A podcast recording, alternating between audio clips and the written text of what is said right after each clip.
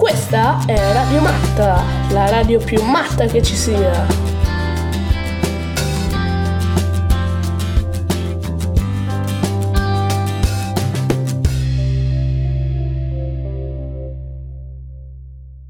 Una scelta tanto importante ma alquanto complessa. La paura dell'errore. Salve a tutti, noi siamo ragazzi della terza A, Federico, Francesco, Letizia e Daniele. Vogliamo parlarvi del testo Le città invisibili di Italo Calvino, nato il 1923 e morto il 1989. Vi consigliamo di leggerlo, soprattutto perché ha molti spunti di riflessione e ha molti significati. È un testo letterario che parla di astronomi che vogliono creare la città perfetta, anche se non è andata come pensavano. Le persone che popolavano questa città sono storpi, nani, gobbi, obesi e donne con la barba. Le famiglie nascondono i figli nel seminterrato perché hanno tre teste o sei gambe. La città è il caos. La loro difficile scelta stava nell'ammettere di aver sbagliato i propri calcoli o che sono gli dèi che volevano la città mostruosa. I nostri pensieri sono differenti tra loro ma siamo d'accordo sul fatto che il messaggio sia che le scelte più importanti sono anche le più difficili da fare.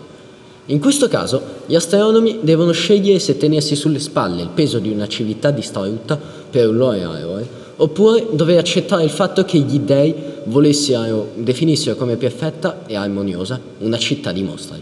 Però siamo in disaccordo sul motivo per il quale Perinzia è una città mostruosa. Alcuni pensano che sia solo uno sbaglio degli astronomi, altri invece che sia il volere distorto degli dei. In più, un altro argomento che ci ha affascinato sono gli abitanti di Perinzia e abbiamo speculato molto su di loro.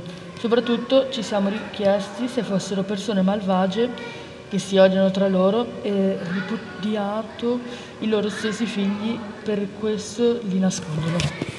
L'altra nostra ipotesi è che gli abitanti della città siano in realtà persone qualsiasi, che si rendono conto del loro aspetto orripilante e sono costrette a vivere nella sofferenza e a venire, consider- e a venire considerate errori dagli astronomi.